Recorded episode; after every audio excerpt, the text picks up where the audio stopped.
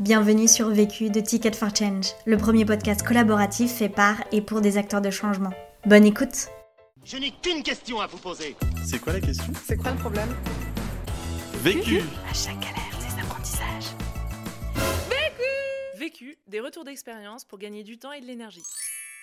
J'ai- J'aime bien, des fois on me dit que je suis un sans domicile fixe, mais dans le sens euh, euh, plutôt avec euh, multi-habitation. J'ai la chance de, de- de pouvoir, j'ai j'ai mes enfants euh, qui sont à Lille, donc je suis souvent à Lille, je suis souvent à Paris pour le travail, et je suis souvent aussi dans le sud, et je suis originaire des montagnes. Voilà, c'est peut-être en, décrivant euh, les différents lieux où je vis euh, qui permettront peut-être de mieux savoir qui je suis. J'ai fait beaucoup de sport, et puis j'ai beaucoup travaillé dans le sport euh, pendant très longtemps. Et puis il y a quelques années de ça, je me suis plutôt retrouvé, on va dire, dans le chemin que prenait le sport business. Euh, Et j'avais monté notamment une plateforme qui s'appelait Sponsorisme, qui est une plateforme de financement participatif pour les sportifs, qui a très bien marché et on a eu un, un fort développement, notamment jusqu'à s'implanter aux États-Unis. Où là, par contre, je suis allé me vautrer aux États-Unis. Et donc, je suis revenu euh, en me disant qu'il fallait que je tourne cette page. Et je connaissais bien Alexandre Boucheron avec Ulule. Alors, Ulule, euh, alors on appelle ça une plateforme de financement participatif, même si euh, on se considère plus aujourd'hui comme un, incubateur de projets à impact positif. Et on a discuté ensemble pour qu'il puisse euh, euh, racheter en fait Sponsorisme et, et il m'a demandé de, de prendre la direction de Ulule. Voilà, dans une vision qu'on a partagée sur le sujet de l'impact. Je lui ai dit que j'étais assez convaincu à la, en voyant euh, le- le- les projets qui arrivaient sur la plateforme, de se dire à un moment, il y a c'est dans l'ADN du LUL en fait, et peut-être que c'était pas suffisamment mis en avant. Et, et je lui ai proposé ce, ce projet-là euh, euh, qui nous a séduit tous les deux, et donc on est parti dans cette belle aventure depuis fin 2018. La question. Comment lancer son projet dans un secteur en déclin et en pleine pandémie mondiale? Le vécu. On est dans ce repositionnement du Ulule sur le sujet de l'impact et il y a plusieurs paramètres qui rentrent en jeu par rapport à ça. Le premier paramètre, c'est le volume de projets qui arrivent sur la plateforme. Est, on est quasiment sur plus de 1000 projets par mois qui arrivent sur Ulule. Enfin, moi, je ressens quelque chose d'assez fort par rapport à ça.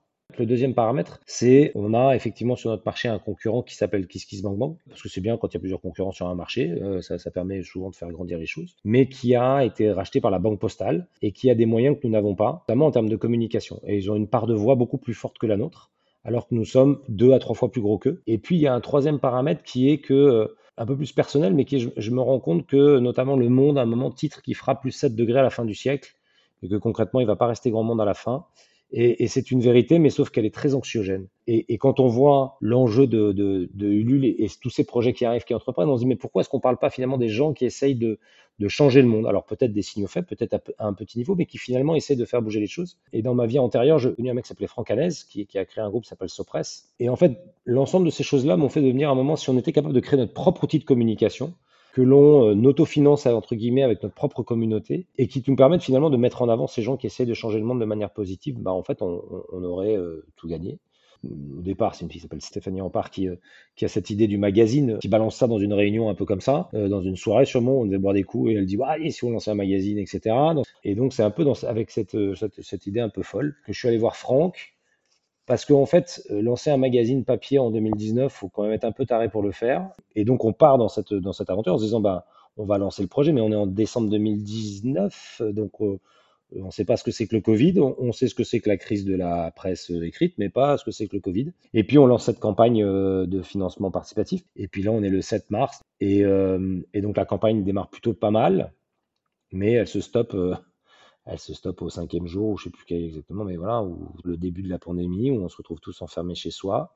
Tout le monde est totalement tétanisé à d'autres sujets que de financer un magazine comme ça. Et puis, euh, ça prend 5-6 jours euh, avant qu'il y ait, un, je sais pas, une espèce de prise de conscience. Ça s'est mis à partir. Et puis, ça s'est pas trop arrêté, puisqu'on a fini à plus de 14 000 abonnés. Le record d'un magazine, euh, toute plateforme confondue, c'était 6 ou 7 000. Et puis arrive le numéro 1 qui sort beaucoup plus tard que prévu, hein, parce que entre-temps, sinon ça serait pas drôle, euh, Prestalis, qui est le premier prestataire de, vente de magazines, dépose le bilan. Comme ça, au moins, c'est beaucoup plus facile pour distribuer les magazines. Donc, c'est un, un, euh, monstrueux. Mais donc, on lance le mag début juin. Et là, en fait, on se retrouve en rupture de stock au bout de 10 jours. Parce qu'en fait, on n'avait pas prévu. On a vendu plus que l'Express, que SoFoot, que, voilà, que, des magazines traditionnels, on va dire. Donc, on s'est dit, waouh, il y a un truc qui se passe. Et ça, c'était le premier. C'est normal, c'est le premier. Et au deuxième, on a refait pareil. En fait, on s'est dit, bah mince, pas que le premier. En fait, le troisième, on n'a pas encore les chiffres, mais ça s'annonce plutôt pas mal. Et donc voilà, on se marre bien en fait. Premier apprentissage. Premier apprentissage, avoir l'étincelle en soi pour l'allumer chez les autres. Là, on est loin de toute stratégie en fait. Même si là, euh, c'est super facile après d'aller raconter le truc en disant, attendez, la stratégie, j'explique que c'était écrit, euh, c'était voilà. Non, en fait, c'était pas du tout euh, ce qu'on avait prévu.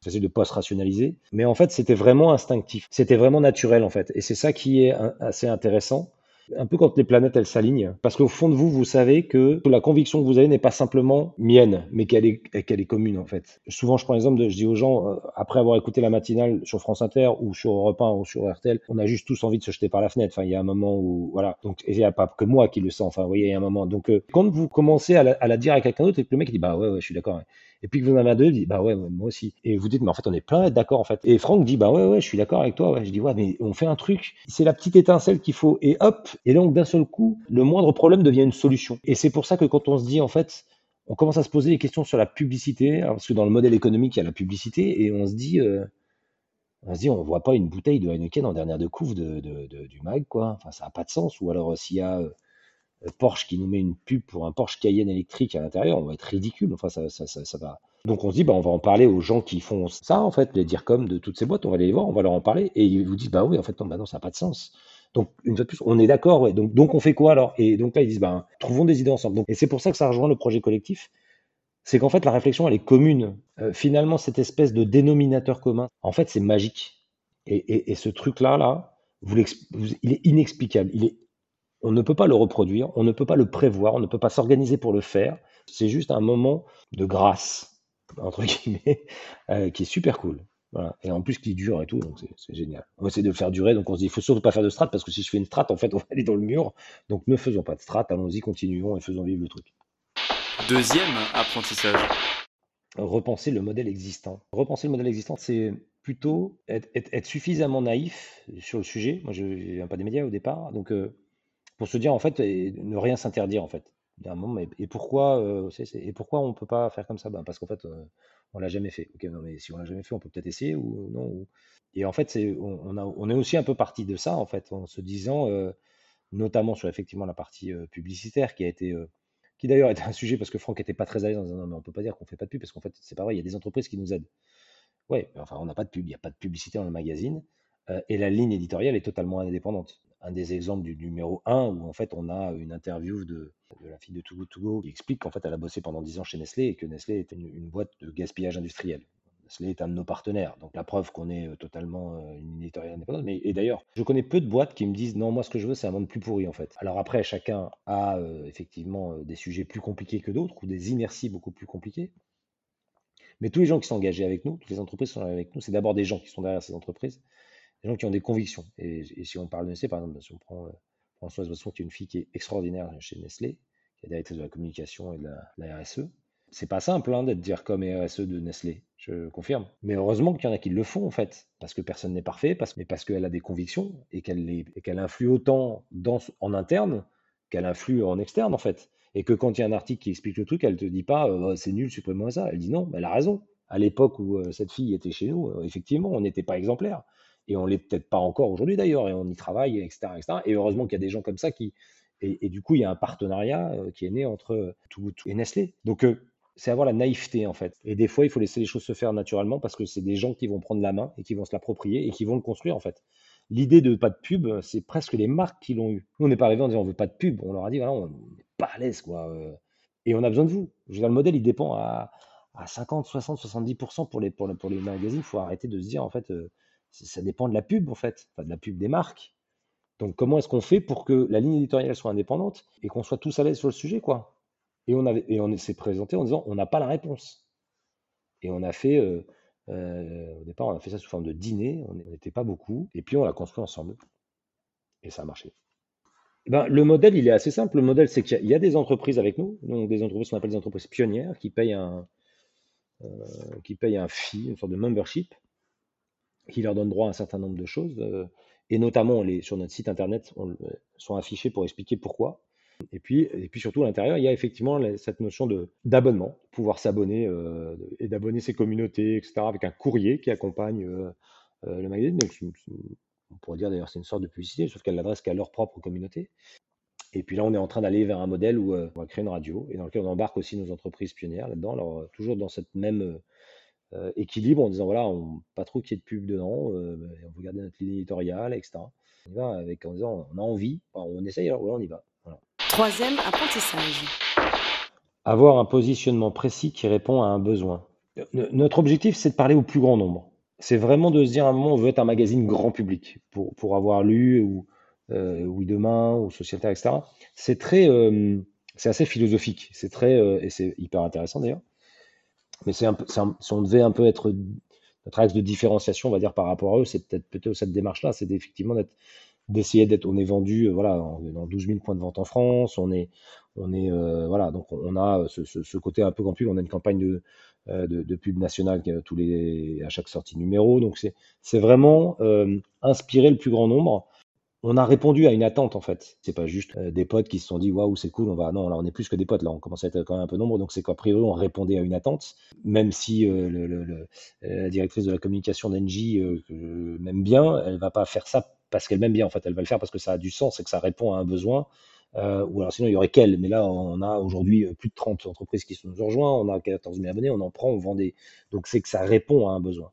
Donc, c'est ça qui, c'est ça qui, qui, qui, qui, nous donne envie de continuer d'ailleurs. Et en étant très humble, parce qu'on n'est pas parfait. On vient de recruter un mec là sur la, la, la, la, radio, le rédacteur en chef, le mec est un peu stress à se dire, moi je suis pas un mec, je suis pas un écolo, je suis pas, je viens pas de l'ESS, et, c'est cool. C'est notamment ce qu'a fait Franck au départ c'est de se dire à un moment, mais non, mais il faut pas venir de là en fait, parce que c'est notre objectif, c'est pas d'être entre nous, c'est de, c'est que justement toi, et c'est marrant, parce là il vient d'acheter une gourde par exemple, il arrive au bureau, hein, une gourde, mais qui a l'impression des, il est devenu écolo, il a acheté une gourde, et donc, mais c'est cool, mais c'est génial parce qu'en fait il amène un regard qui est totalement, euh, et c'est ça qui est important, c'est qu'on sorte de l'entre-soi pour essayer de, de, de dire à, au plus grand nombre qu'il existe des solutions.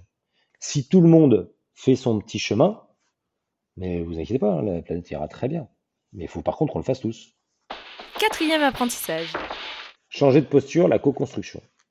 Euh, j'ai souvent un gars qui m'a dit, euh, soit tu es un génie, et donc tu as l'idée que les autres n'ont pas eu, et je ne suis pas un génie, je, l'ai appris, je, ne suis pas, c'est certain. Soit en fait, bah en fait, il faut construire ton propre marché d'une certaine manière. Et c'est ça en fait. Mais ça se fait vraiment de manière collective. Et donc je pense que c'est vraiment euh, le, le, laïus de, ça, c'est l'écoute des autres, c'est un changement de posture aussi, euh, à la fois des marques, à la fois des activistes. Il y a une centaine de, gars qui bossent dans l'ESS et mais qui disent eux aussi, mais bien sûr, mais ça fait des années qu'on voudrait le faire. attention, hein, il y a Oui Demain, Social il y a des gens qui font des magazines qui sont cool et, qui disent eux aussi, mais ouais, ouais, ouais allez-y. Enfin, il n'y a pas de une espèce de bienveillance qui est super cool. Je me rappelle toujours, on a organisé début janvier, c'est Stéphanie Ampard qui a fait ça, une sorte de petit déjeuner des activistes. On avait prévu d'avoir 20 euh, personnes, 25 personnes, on a eu plus de 100 personnes. Il y avait les gens de Oui Demain, mais il y avait, tout l'écosystème de, l'ESS qui était là, en fait. Mais je rappelle, on est avant le Covid. On est, on est, euh, voilà. Et donc, il y a déjà ces gens-là, ils, ont conscience qu'il faut faire quelque chose. C'est ça qu'il faut qu'on arrive à garder, qui est pas simple. C'est que ça reste le projet de tout le monde. Et ça passe par un changement de posture. Euh, je reprends l'exemple des grandes entreprises. Il y, a, plus ce côté un peu top-down. mais je pense aussi aux activistes qui ont aussi changé de posture. Parce qu'il y a eu un moment aussi où les activistes disaient Ouais, les entreprises, c'est tous des gros cons, etc., euh, etc. Ce qui n'était pas totalement faux, en fait. Les deux avaient un peu raison. Sauf qu'ils ont aussi, eux, accepté de dire à un moment En fait, ils font partie de la solution, il faut qu'on l'accepte. Donc il fallait qu'il y ait un changement de posture des deux côtés. Je pense que tout le monde a accepté de se mettre d'une relation d'adulte à adulte responsable d'une certaine manière. Et je pense que c'est ça qui est hyper excitant dans la, dans la, dans la décennie qui arrive. Cinquième apprentissage. Ne pas se dire que ce qu'on a réussi une fois est, est reproductible, quoi. Mais c'est ça qui est vachement intéressant en fait, c'est que ça ne peut pas être reproduit. Ce que je suis en train de dire là, ce que j'ai dit là, en fait, ce n'est pas reproductible, ni par moi, ni par qui que ce soit d'autre. Ce qui est reproductible, c'est la posture. L'action en elle-même n'est pas reproductible, la posture l'est. Et si on refait le parallèle avec le sport, c'est un peu la même chose. C'est que tout est une question d'écoute, de co-construction. C'est ça qui est intéressant en fait. Dans le vécu en lui-même, c'est pas tant le résultat, c'est le chemin qu'on a fait pour y aller et la posture qu'on a eue sur ce chemin-là. C'est ça qui est hyper intéressant. Le, vécu, il est là, il est en aucun cas d'être donneur de leçons ou de dire, euh, en fait, je suis persuadé que si je repars dans un autre projet, en fait, la seule chose que j'aurai comme learning, c'est la posture que j'ai eue. Et en aucun cas, euh, le résultat vers lequel je suis allé. Euh, souvent, je, parle avec des mecs qui lancent des startups et je leur dis arrêtez de vouloir faire des, des licornes. Ça n'existe pas, les licornes. Et il y a des super beaux poneys. Donc, la finalité, c'est pas de faire une licorne. En fait, la finalité, c'est d'entreprendre. S'il s'avère que votre truc c'est génial, bah, ça en fera une licorne. Mais si vous partez au départ en vous disant je veux faire une licorne, bah, vous ferez même pas un beau poney. Conseil pour gagner de l'énergie.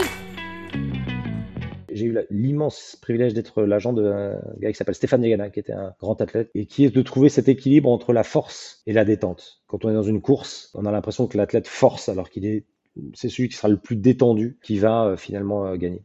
Et donc c'est cet équilibre-là qui est hyper compliqué à trouver, mais quand on l'a, voilà, c'est, on a une énergie de ouf. Conseil Pour gagner du temps. Mon conseil pour gagner du temps, c'est d'autoriser à se tromper. Ça peut paraître euh, en fait contradictoire ce que je dis, mais en fait on gagne beaucoup de temps en allant dans des fois dans des mauvaises directions parce que le learning est beaucoup plus important. Et je crois que c'est vraiment une des clés, c'est euh, c'est vraiment de se donner l'autorisation de se tromper. Penser différemment, c'est s'autoriser à se tromper. Et c'est là qu'on on apprend le plus, je pense. L'autre question Alors la prochaine question que je me pose, mais dans laquelle j'ai déjà en fait euh, une partie de la réponse, c'était de se dire est-ce que ce good peut être une entité à part? C'est une entreprise à part entière. Et en fait, en- euh, ce good va devenir une entreprise à part entière. Donc, on va en faire une spin-off avec Ulule qui va euh, voilà, avoir son propre business model et on va voir si ça peut fonctionner. Donc ça, ça va être cool. Si tu es arrivé jusqu'ici, c'est qu'a priori tu as aimé ce que tu as écouté. Alors n'hésite pas à t'abonner, à nous laisser un commentaire et une pluie d'étoiles sur Apple Podcast. Et si tu souhaites toi aussi réaliser tes propres podcasts, rendez-vous sur notre site ticketforchange.org où tu trouveras l'accès à notre formation en ligne. À la semaine prochaine Vu Vécu. Vaincu.